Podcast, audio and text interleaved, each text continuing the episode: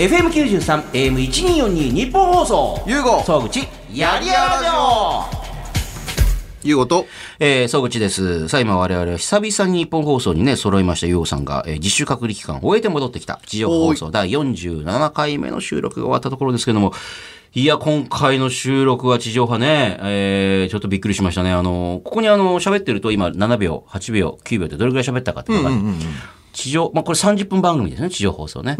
で、42分喋ったところでお、あの、いわゆる前、一番最初のコーナーみたいな感じを喋り終わったんですけども、えーさあ、じゃあ皆さんから来たメール紹介しようかなと思って、もう30分番組でね、いわゆるメールコーナー行くまでに42分も喋っちゃったよ、これ、と思ったら、えーディレクターの稲垣さんが冷静に、今のところで使えるの14分です。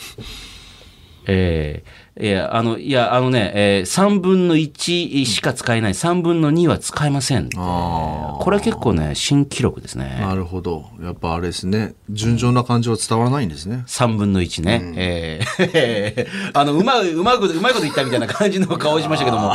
えーいやー、マジか。伝わんないな。伝わんないなね。あの、地上波では、主に帰国後のね、えーまあ、自主待機、あ隔離期間なんかの話を聞きましたけども、その間に、ゆうごさんがプロデュースしている格闘技大会、ブレイキングダウン、もう1分間で最強は誰だっていうね、第3回大会の参加選手の募集が、あ、もう終了したんですね。終了しました。えー、あの、今回応募はどんな感じなんですか？まあ、具体的に数字はもちろんえっとね。それが、あと、まだ僕らも集計見てないんですうんうんよ。今集計してもらってる状況ですね。でも、あの、雰囲気というか、今回ど、どんな感じだみたいなって聞いてません？な何も。雰囲気。はい。ああ、いや、何も。の雰囲気。あ、ままだですか？まだ聞いてないですえね。ー、しかもだって今回って10月11から17までだったっていうね。1週間えっ。とね、はいあのーなんかこう、サーバーダウンかなんかちょっとしちゃって、受付できなくなっちゃったんですよね。え、それみんなが、うわーってなったから。うん、どうなんですかね。まあ、その可能性もありますね。どっちなんだろう。まあ、サーバーのとにかくなんかこのダダウン。どっちみちまあミスはミスなんで、これも申し訳なかったんですけあど、だからちょっとなんでちょっと期間延長した感あ、じですね。あ期間延長し、え ?10 月11から、そうか、20日ぐらいまで伸ばしたってことなんですかね。うんそうそうそうそうあ、そうかそうか。でも、まあ終わったのは終わったっていう。そうそう。うんで、えー第3回は、えー11月27日に開催と。はい。なんでもう来月、もうすぐか。もうやっぱ2ヶ月に1回って、あの、まあ、そ、まあそこそこ、あのーあるかなと思いきや、募集して、選んで、でやってるともう結構あっという間。そうそうそう。普通は毎回ほら、こういう格闘技大会って募集していかないじゃないですか。ああ、まね。あ確かに。だから、例えば半年後だったら1年後とかまでオファーかけることは、別に、まあ、まあ多分そうやってやってんでしょうけど、こん、こういうのって毎回毎回一からだから、確かに。大変ですよね、これね。まあね、募集してみんな集まって選んでっていう。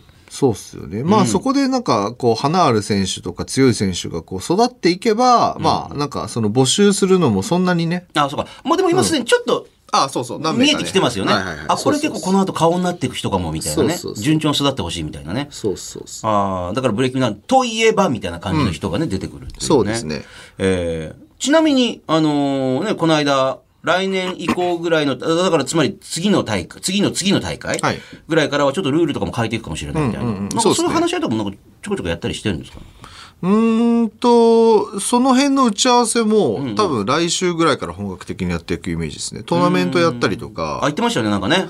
そう。っていうとこも今考えて、多分このポッドキャスト出てる時ぐらいにはもう決まってんじゃないですかね、いろあいろ。あの、朝倉未来さんとかも含めてはいみんなで多分話し合いをしてるんじゃないかっていうね。あ、違うの、まだ分かってないかな。うんあまあまあちょっとでも今調整中ですけどね。あ、そうですか。はいタイトル戦もやるかもしれないってことね。タイトル戦？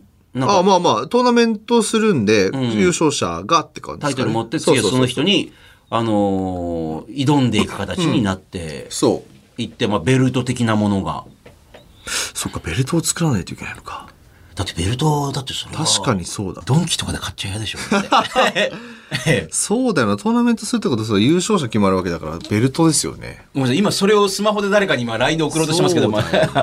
いや、それはベルトかもしくはなんかあのトロフィー的なものがあった方が、だからベルトはだからね、あの代々使っていくからトロフィーは残るみたいなね。そうですよね。確かにそああ、それはプロレスもそうだけど格闘技もベルトって、まあボクシングもね。はい。あの、かっこいいベルトがうんうんうん。あると、なんかこう、格が上がるっていうか、多分それはオリジナルのものを多分発注、うん。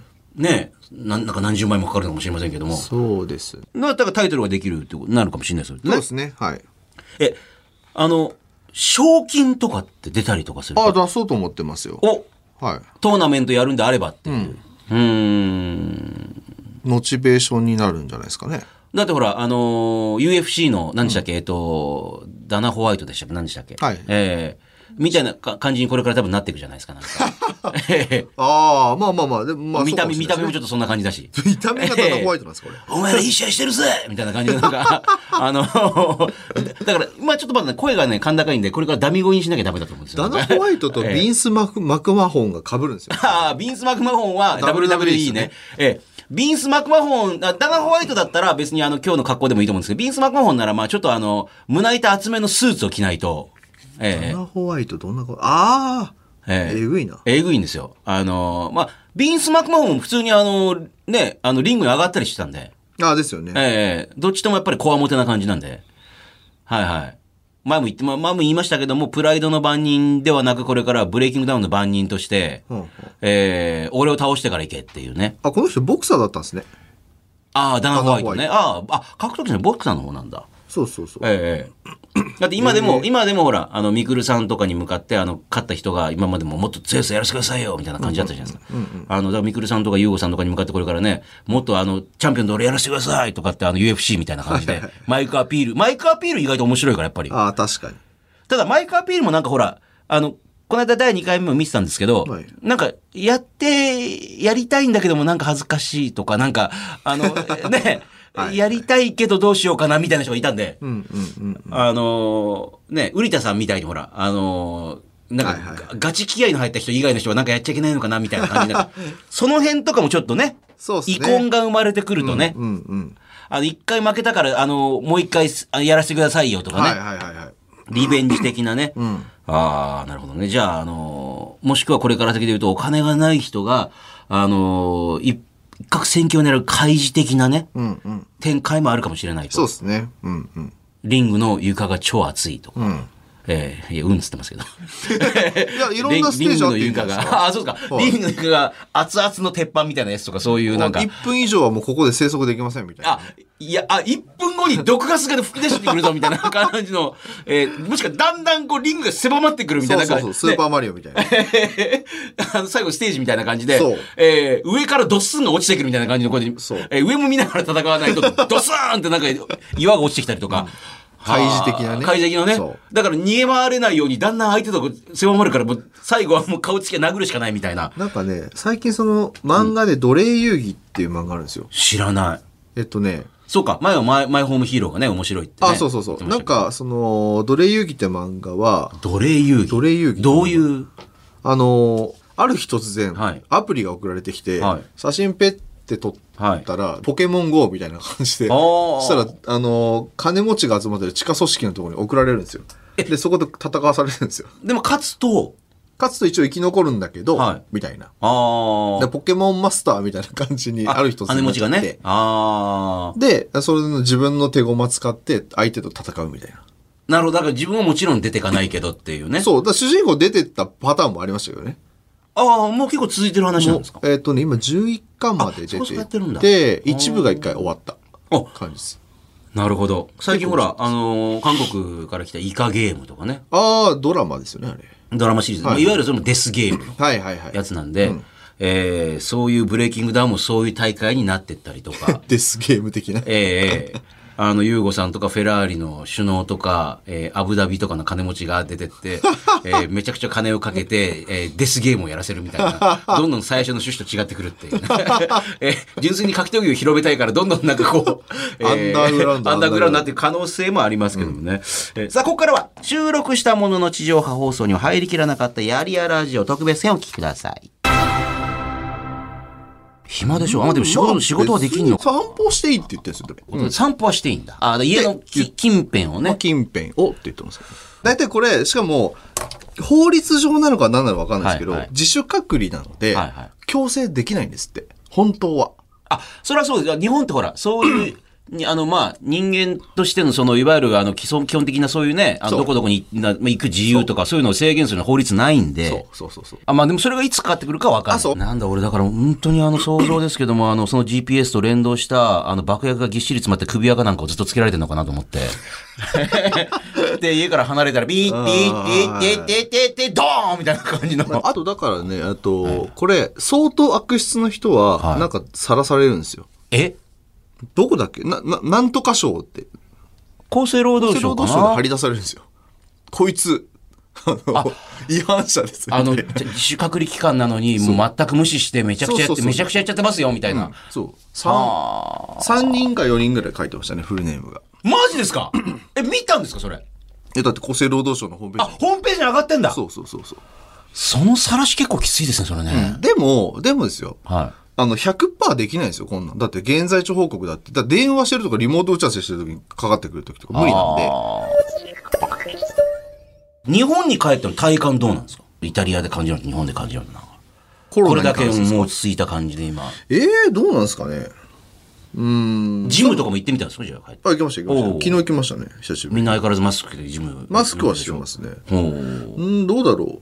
どうなんですかね？あんまり、なんとも感じないというか、なんだろう。あまり変わりはない。あんま変わってないんじゃないですか？わかんないですけど。でもみんな、みんなの気持ちの中では多少楽観的になりましたよね。あそうだそうだ私もこれで会食したし、一回ご飯。思い出した。えっと、それで言うと、最近夜歩いてて、はいあ散歩してるんですけど、街がようやくその店が開き始めたから、雰囲気変わっあ、そういう意味で言うと確かに。うん緊急事態宣言明け、だから開くまではもう休んでますの店結構ありましたもんね。うん結構ちょうちらほら開き始めてるから、なんか風景変わったなって感じはしましたね。確かに言われてみれば。あのちなみにですね、10月25日からは、えー東京でもですね、飲食に関する規制が解除されるとはいいうはい予定に一応なっておりますけれども、ゆうこさんもだってね、パフ締めパフェワードをやってる。あれね、今内装、改装中なんですよ。あ、まだ改装してんだ。で、11月の15日あ、にオープンできると思いますけど。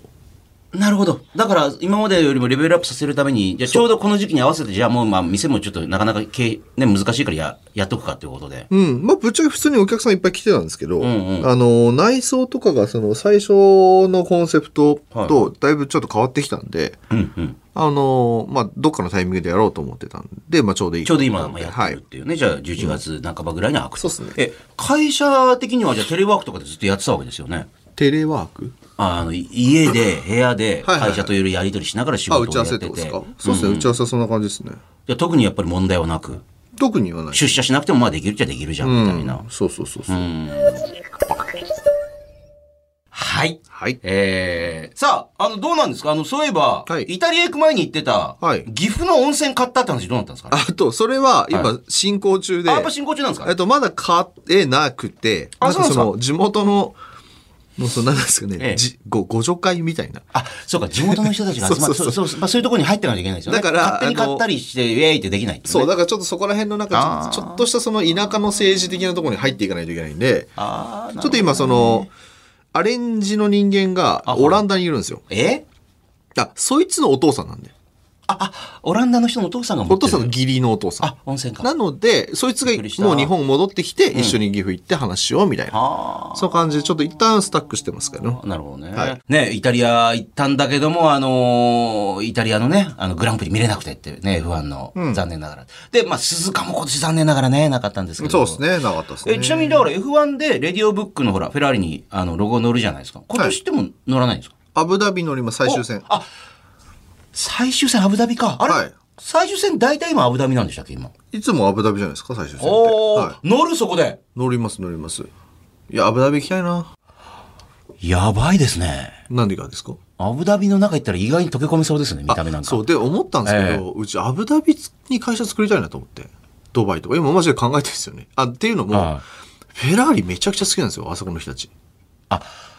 確かに。めっちゃ好きなんですよ。あのね、ドバイとかアブダビの、あの、そういうあのー ホテルとか、あのそういう高級レストランとかの前の、えー駐車場、どれが自分の車か分かんないっていう。そう。で、昨日ね、結構調べたんですよ。はいアブダビ、ドバイのこと。はいはいあそこすごいっすね。なんかいろいろ。あ、しかもね、フフェラーリも普通のフェラーリ、ノーマルフェラーリじゃないんで、みんなゴールドに塗ったりとか、でもって、んびっくりしたのが、この車欲しい人、あの、ゆ乗り捨てて、紙に書いて、これ欲しい人電話かけてねみたいなの乗り捨ててるんですよ、あ普通に。どういう世界線と思って。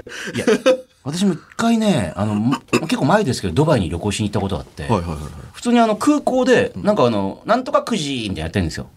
あの、ほら、コンビニでやってる一番くじみたいな。はいはね、でも俺1位が、あの、ルフィの大きな、あの、なんか、はいえーソフビみなんかね、あの、フィギュアみたいじゃないですか。えードバイとかだと、普通に本当にフェラーリとか当たるんで、なんか一番くじみたいな。はどんなくじなんだよ。まあ、何万円かはしますよ、もちろん。うん。フェラーリ当たんのかよと思って。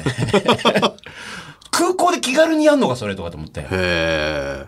やっぱすごいですよね。なんかやっぱりもう、あただほら、あのーそう、宗教の関係もあって、うんうん。あのーまあ、ホテル内のレストランでしか外国人だけがお酒を飲めるとか。ああ、なんかお酒飲める厳しいってことそう、あの、ホテルの中のレストランで、外国人だけがお酒を飲めると。か。まあ、いろいろあるんですけど、あのーまあ、住むとしたらね、そうですけど、でもまあ、いろんな多分、あの、企業がそこにね、今、そう。行こうとしてるでしょうからね。だからまあそのフェラーリとのパートナーシップ結んでる上ですごく優位性高いな、あそこと思って。あフェラーリもそこにやっぱりちょっといろいろ力入れていこうみたいなね。買ってくる人たくさんいるんね最終戦ですからね。だって。うんで、今すでにもうチケットないんですって。あ世界中の VIP がめっちゃ集まって、ほ周辺ホテルもないらしいんですよ。今。またそのホテルの値段もすごい一泊高くなってんってでしょうしね思うじゃないですか。えあのーまあ、ホテルは知らないんですけど、うん結構こっちで言うとこのめちゃくちゃ超高級マンションみたいなとこ、はい一泊、あ、一泊じゃない、と間違った。月うん50何万とからしいんですよね。え日本だったら多分本当に2、300万いってんあ、そうそうそう、行かくレベルのが50何万とかはって。え？ってだからそこの、なんですか、物価はどうなんだか知らないですけど、意外とそこまで。で、なんか普通の人が結構住んでるらしいんですよ。うーん。平均月収が80万ぐらいらしいんですよ。うん、なるほど。ただ、その80万っていうのは、もう一部の、あ一部っていうか、金持ちたちがガーン引き上げてるから。あまあまあね。死ぬほど持ってる人がいそうそうそう。だるからっていう、ね。だからそこの、まあ持ってない人とのこの、あ、だめ、ただそれでも比率絶対、持ってる人の方が少ないはずじゃないですか。うんうん少ないというか、まあ比率で考えたら。うんあ、はいあとちょっと気になったんですけど、はいはい格好どうしてんですか？あの人たち。あ、本当にあのターバンみたいな格好してるんですそうですね。かえ？ブルカ。あの、女性とかもね。で、あのーあそうなんですよ。で、私、あのードバイのプール行ったんですけど、プールってほら、向こうでは水とか雪とか超貴重だから、はいそれもほら、富の象徴なわけですね。水をどんどん使ってるぞ、みたいな。はあ。で、プール行ったんですけど、で、私ほら、結婚する前の嫁と行ったんですけども、あの、嫁がその時は、あの、まあ、結婚でビキに来てたんですけど、えーす向こうの男性の人たちが、これぞ食い入るように見てるっていうのを横で見た感じ、ぐーってみんな見てるから、なんか、来て、来ないんですか？向こう。女性は全員、子供、ちっちゃい子供は別として、あの、プールでも、もうちゃんと、顔ちょっとしか出てないような、もう真っ黒の格好してるから、え？じゃあプール入れないんですか？女性は。女性は入らない。え？子供たちだけが遊んでる。で、顔とかしか出てないこと。だって人の間肌を出したりしてはいけないから、女性。え、それ外国の人は出していいんですか？別にだって宗教関係ないから別に。はまあドバイとかってほら、サウジアラビアに比べたらまだそこ緩いっていうのもあるんですけど、観光立国でもあるしね。なんですけど、もうビキニとか着てる人見ても、ぐー見てましたよ、こうやって。マジかみたいな。もうこん、これがやっぱり食い入るように見るってやつかと思う。ぐーって、あ、なんかハードディスクにこう記憶してみたいにぐーって見てるから、どうぞ見てください。嫁が弛緩されたんで。えーいや、もうぐーって見てるから。もちろん他の人もそうよ。他のね、海外から来てる人もヨーロッパとか近いから来てるから、はいビキニとか着てるとみんなぐーってなんか婚前交渉が厳しいんですよね。だから女性も多分本当だったらね、水着着て踊る、泳ぎ着たいでしょうけど、やっぱりでもほとんど顔出てない状況で、暑いだろうな、しかもだってもう50度とかなってんのにみたいな、昼間はみたいな。それ、あの人たちの性的なその、あれ欲求ってどこで解消してるんですかね？そんな金はあるけど、そっちはできないってことですよね？いや、一夫多妻制だったりとかする国ありますからね。え、ドバイ？あのでも基本的にほら、あのーね、イスラム教とかって一夫多妻制の国とかもあったりするじゃないですあか。、じゃあ別に結婚しては何人でもいいんだ。第一夫人から第何夫人にお金持ってればお金持ってるほど、そうなんですそうね。。だから第、あなんかね、ご夫人とかまでいたりすることもあったりするわけで、それはまあいろんなことあるでしょう、それはあ、。じゃあ僕向きですね。出ましたね、これ。日本で一夫多妻制を敷いてる男。か勝手に、また刺されると週刊誌新。進気鋭のえ一夫多妻、勝手に一夫多妻制っていう。えー日本の羽馬って書かれます、ね。えー暴れ馬って書かれます、そこまで書かれたらもう大したもんですよね、逆にね。えーで、そこで、えー全裸の写真が流出です。えーモザイクかかって。やっとそこで、やっとそこでか。そこに来るなるほど、なるほせっかく海外に来て。ね、食も含めて異文化に触れるチャンスなのに、なんでわざわざ日本食を食べたがるんですか？もったいなくないですか？お、イタリアどうでした？誰言いませんでした、誰もうね、早く日本食食べたかったよね。いたわ、ここにいたわ。イタリアのレストランどこ行ってもメニュー同じとかディスってるしね。でね、はい。でね、思ったの。あ思った思ったの？思ったの？で、あのねの、マラネロってもう基本同じもんばっかだったから、てか地元の人はそれで、日本人みたいに、そんなに毎回毎回変えたり、意外と変えたりしない。同じものばっかり食ってるんです、ずっと。同じもんばっか食ってるって言ってました。そう、ドイツの人はみんな、なんかね、あの、聞いたんですけど、なんかずっともう、芋、じゃがいも基本的にじゃがいもばっかり食ってるっていう、あとソーセージとか。じゃがいもばっか食ってるじゃがいも、大体じゃがいも出てくるって。ドイツとか。あ、そっか、あとジャーマンポテトとかあと言うの？ザウアクラウトとか、ちょっと酢漬けのキャベツとか。でも、なんか新しいもの食いたいとか、みんなあんまそんな日本人みたいに思わないって。今日はイタリアン、明日はなんか日本食でとかって言わない。でもこっちはなんか飽きるじゃん、すぐに。飽きる。で、マラネロはもうみんな同じようなものばっかりずっと食ってるっていう。ずっと食ってた。だから、あの、気持ちはめちゃくちゃ、えっと、上司の方に気持ちはわかる。いい いいえ、だって日本食の方が美味しいよ、とかって。だってもう、あの、なんだっけ、帰った時に、あ日本に帰ってきてくあ帰る前に、あの、またそのトランジットでオランダに寄ったのね。オランダ行きはママック食べて、なんかオランダのマックおしゃれだったって言ってましたもんね。あ、そうそう。で、えっと、もうマックもいいから、なんかカップ麺探し回ったのよ。あ の、アムステルダムの 空港で。どっか、日本だったらありカップ麺の自動販売機大体ありますよ、どっかね。はいはい。で、やっと見つけて。あったあの、辛いって書いてた。これしかないから買おうっつって。そう、買って。いくらぐらいで？え、値段わかんない。ああ、まあでもちょっと高いんですかね？じゃあ買って。多分3、400円なんじゃないかなうわで買ってえうんで、お湯は？ていや、普通もうおばちゃんが入れてくれました。あ、そんなシステムあるんだ。あ、そうだ。そうそうえーで、食って？食って、やっぱうまって思いました。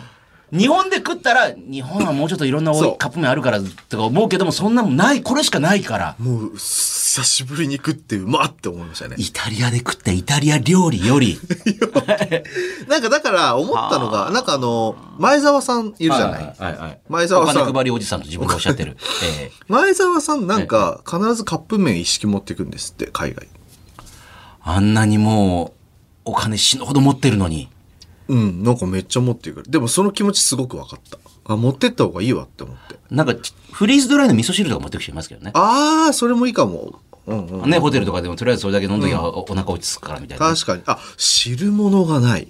イタリア。スープは？ない。え？ぜ一回も飲んでない。いや、あるんかもしれないけど、でもメニューをこう聞くじゃない。はい。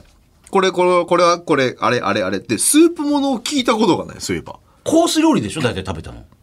いや、コースではない。あ、単品で。単品で、その中選んで、選んで、だからそのメニューの解説してくれるわけですよ。はいはい。うん。で、ススープは、聞いたことないマラネロスープない？言われてみれば、一回も食ったことない。でもって、ホテルの朝食バイキングだったんだけども、スープない。え？なんも。普通大きな寸胴みたいなね、こうやって勝手にねなんかあるじゃないりますよね。そうそうだから2種類ぐらいあったりなんかしてそねれ気づいたの帰ってきてからだったの。あ、あれ、そういえば、イタリアってスープもんなくないっていう。で、朝からみんなパスタとか食べてるんですか？朝か、あ、パスタなかった。あ、ない。あの、ビュビュッフェにはなかった。あ、ない。あ、でも、ミラノ去年行った時のミラノのホテルは、あの、パスタはあったの。パスタあったでも、その時も確かスープはないな。スープないんだ。なんだろう、汁物がないのかな、あっち。日本だとビジネスホテルでも無料のスープとかありますよね、朝食ついてんのに。ミネストローネはあれ、イタリアのもんじゃないの？えそうなの？ミネストローネってね。多あれイタリア？分そうですよね、イタリアのもんじゃないです分だからじゃあマラネ、ううーん、らないのか。ごめん、あの、投稿者の気持ちにはなれない。慣れない。慣れないの。珍しいな、なんえ、じゃあか。逆にどうでした？あ、私はでももう、まずくても、向こうのものを食いますよね。ええ面白いから。あ、面白い。今までも面白いものいろいろあったことありますよ。例えばネパールに行って、ネパールのあの、まあ、会社辞めた後にネパールのあの、まあ、ヒマラヤの方にずっと登って、ベースキャンプまで戻ってきて、だから山越えなんで食べるものとかそう限られてるんですよ。お酒もないし、もうほとんど豆のカレーで。もうどこに行っても豆のカレーしかなくて。で、最後結構麓の方に降りてきたら、初めて、えー、ナポリタンって書いてあったんですよ。ナポリタンがある、これ久々だと思って。で、さらに見たら、ステーキって、肉食べないんですよって。牛食べないから。あの、ビーフステーキって書いてあった。ええ。さすがだなと思って、ビーフステーキとナポリタン頼んでみたんですよ。たら、出てくるの待ってたらなかなか出てこなくて、で、どうも厨房で揉めてるんですよ、なんか。お前なんでこれお前取ってくんだよ、お前作れねえっつってんだろみたいな感じ、感じのことを、なんかネパールの言葉で言ってるんですよ。で、じゃあメニュー乗っけなどういうこと？黙ってんだお前って揉めてるの、ネパール人が。はで、揉めてんなーと思って、揉めてるけど、なんか出てきたんですよ。ナポリタンが。あの、フライパンの形をしたなんかあの、あはいはいはいはい。ステーキとかあります？あれで、ジャーって言いながらナポリタン出てきたんですよ、なんか。ジャーって言いながら。で、これをドンって置いて、隠れてこうやってみんな見てるんですよ、俺が。で、ジューって言いながら、ナポリタンみたいなものが。ほで、こうやって吸って、入れて、こうやって、あの、フォークで巻いたら全部がグー上からチーズもかかって、それグーグーってなって、で、全部がいっぺんにチーズも固まってるからグーってなって、食べづれーと思って食ってんのみたいな、食ってんのみんなこうやって見てるんですよ。で、しばらくしたらまたジューってまた同じようなやつにう。ん肉が来てあ、これかと思ってすな、なんか真っ黒な肉だなと思って、切れないんですよ。で口に入れても全然噛めなくて、くくすっげえなって、横でまたジューってねナポリタングーってなってるし、で、一応聞いてみようと思って、ちょっと呼んだら、恐る恐る見てる人たちがみんなやってきて、ど、どう、どうだみたいなこと言うから、え、まあまあ、ここの肉はこれ、ビーフ食べていいのかみたいなことか簡単な英語で聞いたら、違う違うってこっち来て、庭の方を見たら角がある水牛がいたんですよ。え 水牛は OK みたいな。いや、絶対 OK じゃないと思うんですけど、これは水牛だから大丈夫だ。みたいなこと言ってう、水牛の肉まずーと思って、もう硬くて、まずいんだ。でも水牛だからこれはもうあの、神様の教えに背いてないから牛と水牛は違うみたいなことで、噛んでもタイヤのゴムみたいな。口ジえ、ナポリタンはどうだったんですか？その固まってるのは分かった味はどうだったんですか？ナポリタンでした？ーなんかわかんないけど、なんか薄い、なんか、ケチャップみたいな、なんか薄薄い感じのソフト麺に、薄い。え、じゃあね、薄いケチャップ味のパスタ食ったみたいな。で、もうかチーズか固まってるから、グーみたいな。いや、面白いことありますよ。あ、ありますよいや、今日も本当に30分の番組とポッドキャストなんですけども、1時間半くらい喋ってるっていうね。ねえ、恐ろしい。この地上波放送は放送から1週間以内なら、ラジコというアプリで地上波放送をもう一回聞くことができます。内容がまた違ってますから、ぜひ、ね、エリアフリーという機能を使うと全国でも聞けますから、ラジコを使って地上波放送も聞いてみてください。はいほんじゃあ今週はこの辺で、また、え次回、ラジオ、ラジコ、そしてポッドキャストでお耳にかかりましょう。また次回。また次回。FM93、AM1242 日本放送。ゆうご総口、やりやらじょう